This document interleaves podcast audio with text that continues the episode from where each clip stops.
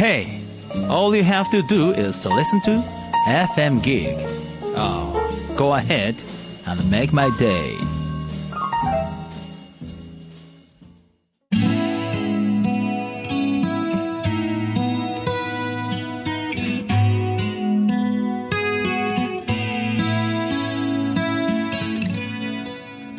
川端智義がお送りするファクトファインディ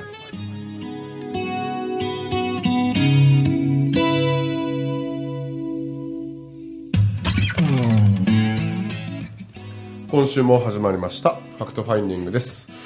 えーっと今週はまあ粋塾とか、まあ、また子育てとかあいろんなこう社会のこう今抱えている問題みたいなものをこうテーマに30分進めていければいいかなと思ってます。よろしくお願いします。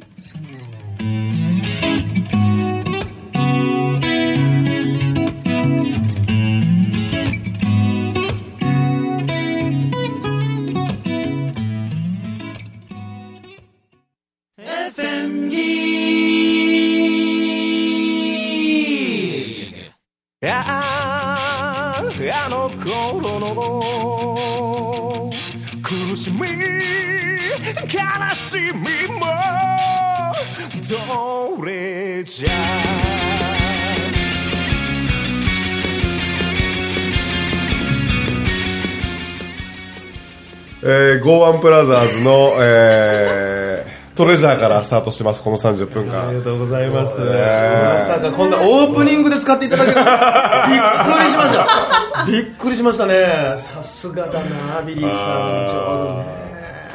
すごいね。すごいすごいでしょすごい声が。いやいやいや、ないのは毛だけです。い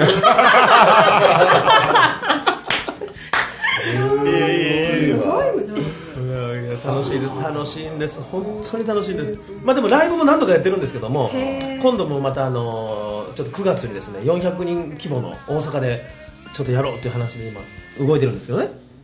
え大半喋りです。持ち曲あんまないもあんまないです。大体トークです。んワワークワークとかもある？そうですよ曲中に。講座講座やったりとか隣同士でシェアしてくださいと。どんなライブやなん。てすごい来てますねいや楽しいです。本当に。人生で捨てたもんじゃないな。悩みないでしょ。ままあでもそれはちょこちょこ出てきますけどもね。ちょこちょこええでもその悩みがあることが嬉しいです。うん。もう本当その悩みが出てきてその悩みからまたなんか気づきとかあなんかこれから成長できたなとかもそうですしあなんかそれがきっかけで仲良くなれたよねとかですね。まあなんかこう悩みは確かにあるその時々にあるんですけど昔ほど悪っていう感じがないですね。うん。あありがたいです。本当に。まあ落ち込むことがないそうですね。おこうはた立ち直るスピードがむちゃくちゃ速くなりました、早い。昔はここの沈んだ状態からずーっと沈んでる時時期が長かったもんですから。今はこう沈むこともあるんですけど上がるスピードがですね速く。なってきました。すごいわいやだから本当そうです。だから僕も今言っていただいたように杉浦さんは悩まないんですよねとか、えーいつもこうですよねって言われますけど悩むことは悩むんですで落ちる時も落ちるんですでもこう上がれるようになりましたね。ね。ええ。あー見方を変えると。そうですね。本当そうです。すごいわ。そうなんです。ありがたいな。ちょっとザコシって呼ぶのやめよう そんなそんな軽々しくい。やいやもうザコシで言ってほしいです逆に。もうほんま。まですね。ザコシの方が多分嬉しいと思う。そうなんですよ。ザコシ嬉しいってなんかちょっとインフンな感じ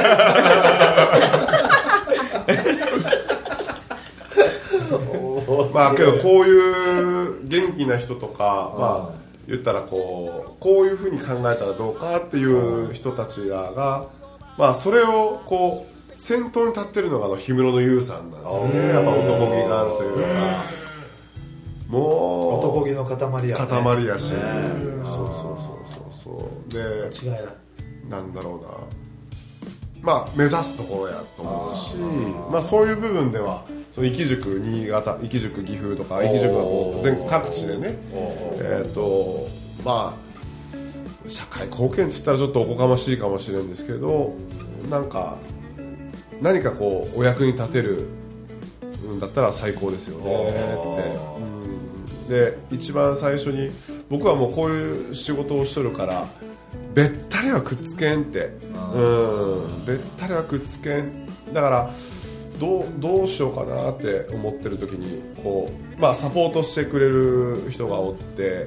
で一番最初にその話をその彼に一応あ大輔さんっていうんですけど大ちゃん大ちゃんって言って僕のに2つ上なんですけど大ちゃんって僕ねあのこういうことをやりたいと思ってるんだわってその生き塾のねニートとか引きこもりとかをこう、まあ、連れ出しして研修してで自立させてっていうようなのが今あるんだけどそれを新潟でもやりたいってで言ったらその大ちゃんは何て言ってくれたかというと「うんやろう」ってたんですよ。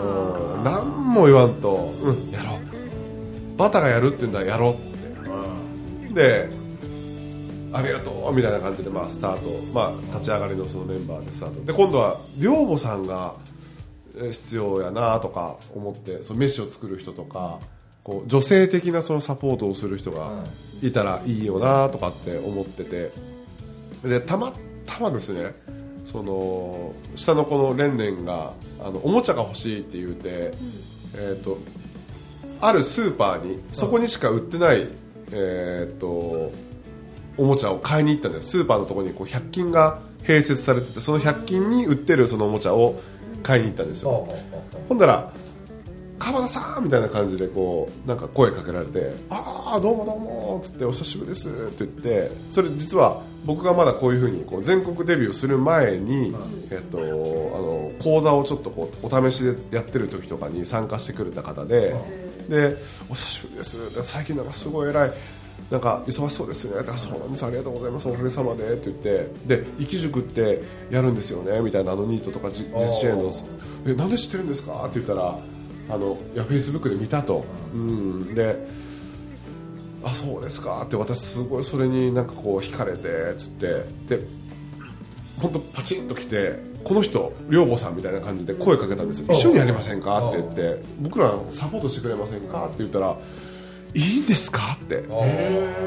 であのこの2人のメンバーで今はこう3人のメンバーで今立ち上がりをちょっとやって。で3月の半ばかな。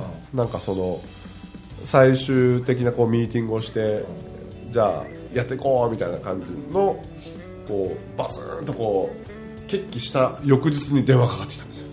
うん。ある、えー、と富山県のえー方からですね。なんかで知ってそれは。そう生き塾のホームページ経由で、ねえーなんかこう知っていただいてでその1週間後に、えー、と行ったのかな車でで、えー愛知のその生き塾本本本部のゆうさんと今埼玉校をこれからやろうとしてるヒデっていうやつがおってですね。でその2人は愛知から来て僕は長岡から富山に行ってで3人でその富山でこう合流してでそのあの、えー、とお家にこう伺ってですね。であのもう入るのも大変。あの引き戸なんですけどあの突っかかって要はあ開かない状態なんですよ。部屋が片付いてなくてそうそうそうそうそうそう。で突っかかって開かない状態。のそうそうそうそう。ほんでねあの左のところに血血でですよ。血で。あ「死ね」って書いてあるんですよ。うん白い壁に。であなんか大変なんやろうなとか思って。開かないからその結局隣の兄貴の部屋をこう通過してベランダを通ってねえー、と開けようとするんだけどそれも開かなくって。で最終的に、まあ、まあほぼほぼ無理くりこうドーンとこう開け開けて、まあ、引き戸を外すか感じですかね。で外して。で開いた瞬間に目の前にタンスがあったんですよ。タンスが。でもう入ってくんな的なそんな感じでですねで僕らはその僕は初めてやったんでヒデはもう何回かこう実はそのやってんの？や連れ出しをやってて。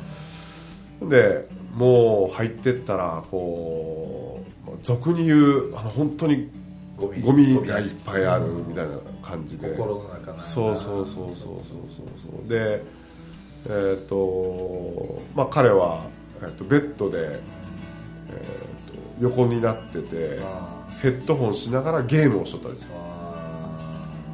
でヒデが肩をポンポンって叩いて。ならヘッドホンをちょっと半分だけ外して。DJ っぽくね。そうそうそう DJ を外して。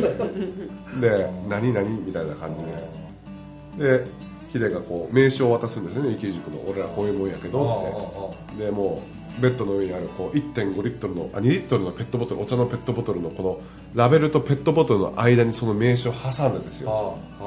で俺らの話を聞いとるわけですよ、ね、その時のスマホはゲーム画面やったんですよ、うん、でゲーム画面ででなんかなんでこういうふうになったんとかで何がきつかった？何が辛かった？っていうふうなことをこうずーっと話をこう聞いていくうちにあのーやつの画面は僕は見えたんですよね。その背中越しで僕はそのベッドのうんなんなんなんていうんですか？こう 横にな横になってる、うん。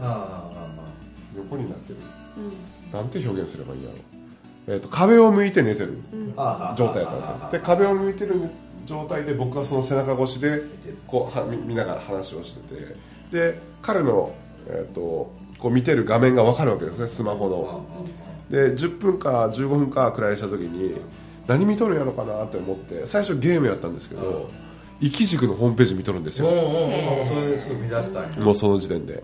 でたまたまその新潟のホームページ生き塾のホームページを見てくれててで僕が写真がその画面の中に映ったから「それ俺やね」っていうところからこうスタートしていって。でこう彼は背中を向けてねずーっとこう布団の中で入ってたけど首がまずこう上がり始めてで肩が上がり始めて肘をついてで話を僕らの話を聞く感じになってたんですよね。であのーまあこの先1年後3年後5年後君はここでずーっとゲームをしてて幸せになれると思うかって聞いたら「いやそれはなれないと思う」って「そうだよね」って。でそれはもうヒデがずっとこう言っててで俺たちがこうやってあのサポートするからなんかこう一緒に「がんか?」みたいな。で「どこに行くんですか?」いや新潟県の長岡市や」つって「いつですか?」っつって「今からや」みたいな「今ですか?」みたいな。そういうこう押し問答がこうあって。で俺はもう無理やりどうどうのこうのとかっていうのはないんで自分の意思で行きますっていうところまでをね。持っていかなきゃいけないという状況の中で「あの今ですか?」って言って「そう今」だけど決断に躊躇します。う。ん。約2年ぐらい彼は引きこもってたんでそうだよなって分かるよって。で俺もそのなんか今までその決断しなかったこと、うん。決断できなかったことその会社を手放すとかで悶々としてたことっていっぱいあったって。だけどパッってやって3秒後に意識がスパッて変わった瞬間にあんたは今真っ暗なトンネルかもしれんけど光が見える光が見えるさって。どんなに小さくても光が見えた瞬間にそこに向かっていけるよねって。俺らと一緒に向かっていこうって。で言うたら彼はまあお母さんもなんだろうこう言ってほしそうやし行きます。よっしゃじゃあ行こうみたいな感じで。けどちょっと待ってください。えっと1時からゲームの大会があるんで。2時間待ってくださいみたいな感じで。分かったそれは待とうみたいな感じだったんですけど、まあ、結局その2時間も待た待たんっつって、うん、でやつは裸やったんですよ。服を着着着ない。着なかったんですよね。で服着たくないって言って。でそっかそっか。ほんならまああのずっとそうやって裸で布団の中で入っとったんやって。で僕らがそのまあ2時間後って言った時に1回下に降りてで、えー連れ出し成功したってことをお母さんとゆうさんとこう4人でこう話し合う時にちょっと2時間待てんからもう俺のこのテザリングで要は w i f i でゲームをすればいいっていうことでもうゲームしながらでもいいから行こうって。でその説得しにこうまた上に登ってったらあの裸で布団をかぶって本当もうあのあそこも丸出しな状態でゲームしてて、本物のラ族。もう裸族裸族。あ本物や。うんであのもうちょっと行こうみたいな感じで、このこれでやこのテザリングで、ねうん。つなげてやってもいいから行こうって言って、で分かりましたみたいな感じで僕らこう待っててでガタガタガタってまた落として落としたんですよ、これ何やみたいな感じだったら、あの服を着てですよ。もう行く準備万端やったんですよ。であ服着とるんやなって、でもうちょっと待っててくださいっつって分かったって言って。で、まあ、僕らは外でタバコ吸っとったらゲームをしながらやつが出てきたんですよね。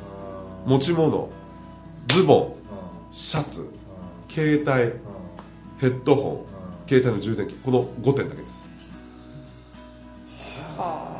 でこのまま車で長岡まで戻ってで、えー、とどんぐらいゲームしとったかな。まあ多分1時間半とかぐらいはゲームしてたかな車の中で。1時間ちょっとぐらいはゲームしてたかな。で一番最初に、あのー行ったのが実はあの僕のおかんとこ行ったんですよ。でゆうさんもおかんとなんかすごい料理好きやからおかんの料理が好きやからご飯食べたい言うて。で、まあ、その子も連れてって。で「ようこそ来たね」みたいな感じの中でこう飯を食ったんですけど一番最初にあいつが料理に手をつけたんです。マジで？へ一番最初に料理に手をつけてあいつが一番量食ったんです。もう嬉しくて。つい数時間前まで裸で引きこもってゲームしとったやつとは思えないぐらいいろんな話して僕はなんか「あんた好きなことは何や?」って言ったら「なんか料理が好きや」って。でで一番料理が好きその時なんかユウさんの質問やったかな。なんかこう一番古い思い出どこみたいなことを言ったら中学校の時に自分はケーキを作ってで友達に食べてもらって友達が美味しい美味しいって言って食ってくれたって。それが嬉しかったって。そうかって。だって僕人を喜ばせること好きですからあって言った瞬間に僕号泣してしまった。分かっとるやんもう。だって人として大事なこととか仕事をすることに対して大事なこととかなんか人を思いやるとか人を愛するとかって。だけどまあいろいろね関係性の中であのなんだろうななんか埃がかぶってしまったのか塵が積もってしまったのか分からんけども。簡単に言うとすねちゃったんよな。そうやね。大なり小なりなみんなすねてるんやけど大きくすねちゃった彼がそれを言った瞬間に僕はもうなんかああこいつのことを本当に信じきろうと思って。もともと信じきってるかもしれないですけど。あの信じきろうと思って。であのいろんな問題があるんですよ。いろんなその3月の終わりからあのここに来てでパソコンが欲しいだの w i f i 環境を整えてくれだの なんかいろいろあるんですよ問題が、うん、まあ分かったと、まあ、それはあんたまずはそれをちょっと環境を整えようと。でパソコンを買うにしてもその一応こうルルールっていうかねいろいろあるからまあ分かったとパソコンは俺が買おうと買ってあるとでその要は e スポーツ専用のパソコンですよ。要はこうある程度こうスピードも速くてえっとうん。そういう e スポーツ専用のパソコン買ってやろうと。でけど買ってやるのはいいけどそのまあみんなで共有することととかその誰かがこれからねまだ一人だけども2人目3人目来た時に絶対必ず共有することとかでえー、と卒業したらこのパソコンと同じタイプのやつを、えー、と生き塾に買うこととか、うん、もうそのパソコン持ってってもいいわと卒業した瞬間にってだけど同じタイプのパソコンを買うこととかまあいろいろこう条件が。ある条件ですけどうん、で一番最初第一条、えー、と何やかっていうと、えーこのパソコンを買ってあげるが買うから、一番最初の一番この第一条件にやったのがゲームをすることなんですよ。まずゲームをしろ。ってゲームをやり続けろみたいな。そういうスタンスなんですよね。やつがこあのあの家からその出る時に絶対何かしらやらされるんじゃねえかなって思ってたらしいんですよ。なんか仕事にしろ手伝いにしろ。だけど僕らはそのね連れ出しの時にゲームしてもいいんだよって環境変えてゲームしようぜって言ってるだけやったからそれを言葉を本当信じたのか信じないのか分からんけどまあそれを信じたんでしょうね。だけど絶対どっかでやっぱ疑ってる部分があって絶対何かさせられるんじゃないかなとか絶対なんか面倒くせえこと言われるんじゃないかなとか思ったんですけど本当にゲームさせてもらえるから逆に動揺したって言ってました。そうそうそうまあまあそういうのをですね始め始め始めたんですよ。でも岐阜もねはい。始ま始まるというか、すごいな。岐阜は今からですか？そうなのよ。うん。あの今ちょっとその施設とかこれから今人を募集してじゃあもう18歳未満。そうですね。18歳。ええ学生に特化した。特化した。はい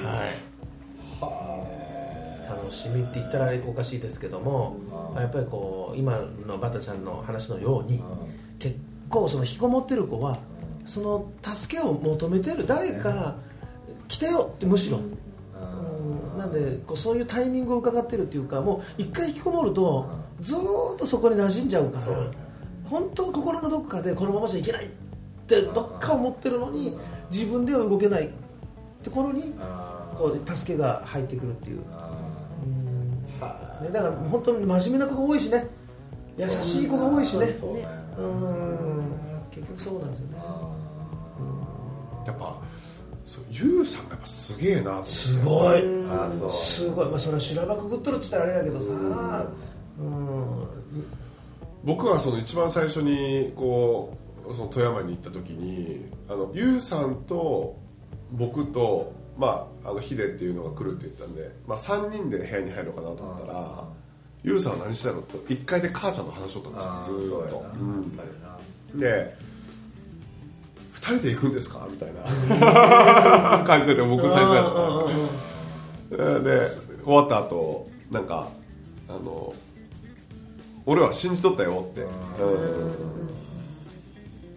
なんか絶対2人で大丈夫やって信じとったよって言われた時になんというこの安心感を持たせるこのそうだね。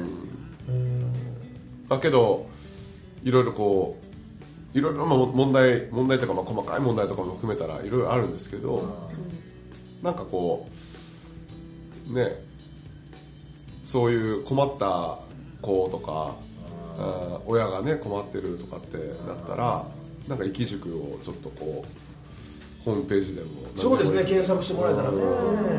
生き塾いろんな施設があるらしいんですよ。うん。もうすごいお金いっぱいかかるとか。基本無料なんいやいやあの無料ではないんですけど、うん。だけどうん金額的にその例えばすごい高いところもやっぱりあるみたいで。でそういうのも全部こう網羅した状態でで僕らはこの生き塾はこういうプランでやっていこうっていうのがあるので。それはどれぐらいの期間っていうのは基本は1年間なんですよ。ねうん。でまあ各校によってメニューがこううんうん変わって。でこの岐阜は小中高のそうですね。あの区切りとともに例えば小学校4年生の子が入ってきたら2年間で6年生とともにこう卒業していくとか。中学校1年生が入ってきたら中学校3年生とか、まあ、その区切りに合わせて。あやっていこう。ーなるほど。それ親が変わらなあかん子たちもいるんじゃないの？あのー結局はや1年過ごして良くなってもさそうなんですよ。まさにそこにそのさっきの氷室優が親とのカウンセリングじゃないですけどもあの、まあ、入校するときに必ずお母さんとお母さんも一緒に成長しましょうね。っぱりそうなんや。っていうところを念をしてからじゃないと。そうやね。あね。そう。ですうん。まあまあ本当に。ーいやザコシの顔見てた。いよいよ顔見るだけで笑っていただける。もうこの数回のねもう顔を見ていただけでこれもう本当に幸せ幸せですよね。これパブロフの犬パブロフの条件反射ですね。ねそうなんですよ。だからもう本当怖いものでですね私あのこういう顔立ちしてましてねあのこういう頭ですとね黒いスーツ着てるともう怖がられるわけですよ最近頭にこうこう縫い傷ができたもんですから もういよいよそっち系かと思われてですね。こうスじゃスーツ着てると怖がられ寒い着てると勝手に手合わせられ 何にも俺変わってないのにやっぱこうパッと見のこう条件反射的なですね、あります声とねその顔見たらなんか。あー嬉しいですよ。おもろいことを言うてくれるんちゃもうねありがとうございます。もうもう今回はいいんです。もうオープニングにトレジャーかかっただけで それだけでもありがとう、えすごいな社会貢献や、ーそうね。ねいやもう本当に国力上がる、うん。逆にこう僕僕のことなんか全く知らないし。まあそうだそうやつはね、でそのある意味この今までは関わってきたことないえジャンル。ジャンルうん、だからある意味そのこうさが増すって言ったらおかしいかも言い方変かもしれないけどようそのこの気持ちがこうね分かるというか。でまたお母さんがまたまあお母さんとの関係性もまあ究極はやっぱねそういうところだと思うから。そうそうそうそうそうそうそうやっぱこうえっ、とね迷惑をうんかけるなってずっと言われてきたらしい。あその子は、ん。ああで迷惑をかけるなって言われてきたらしいお母さんも。お母さんお母さんもな。だから親子で同じ傷を持ってるんそうそうそうそう。そうね俺は勝手に連れてこられた。あ母親の都合でって。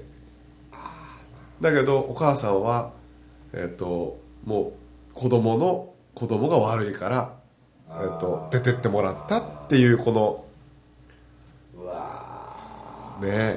この矢印の方向がこの1年間を通してどういうふうになっていくのかが楽しみですね。ーそうやな。すごいよね。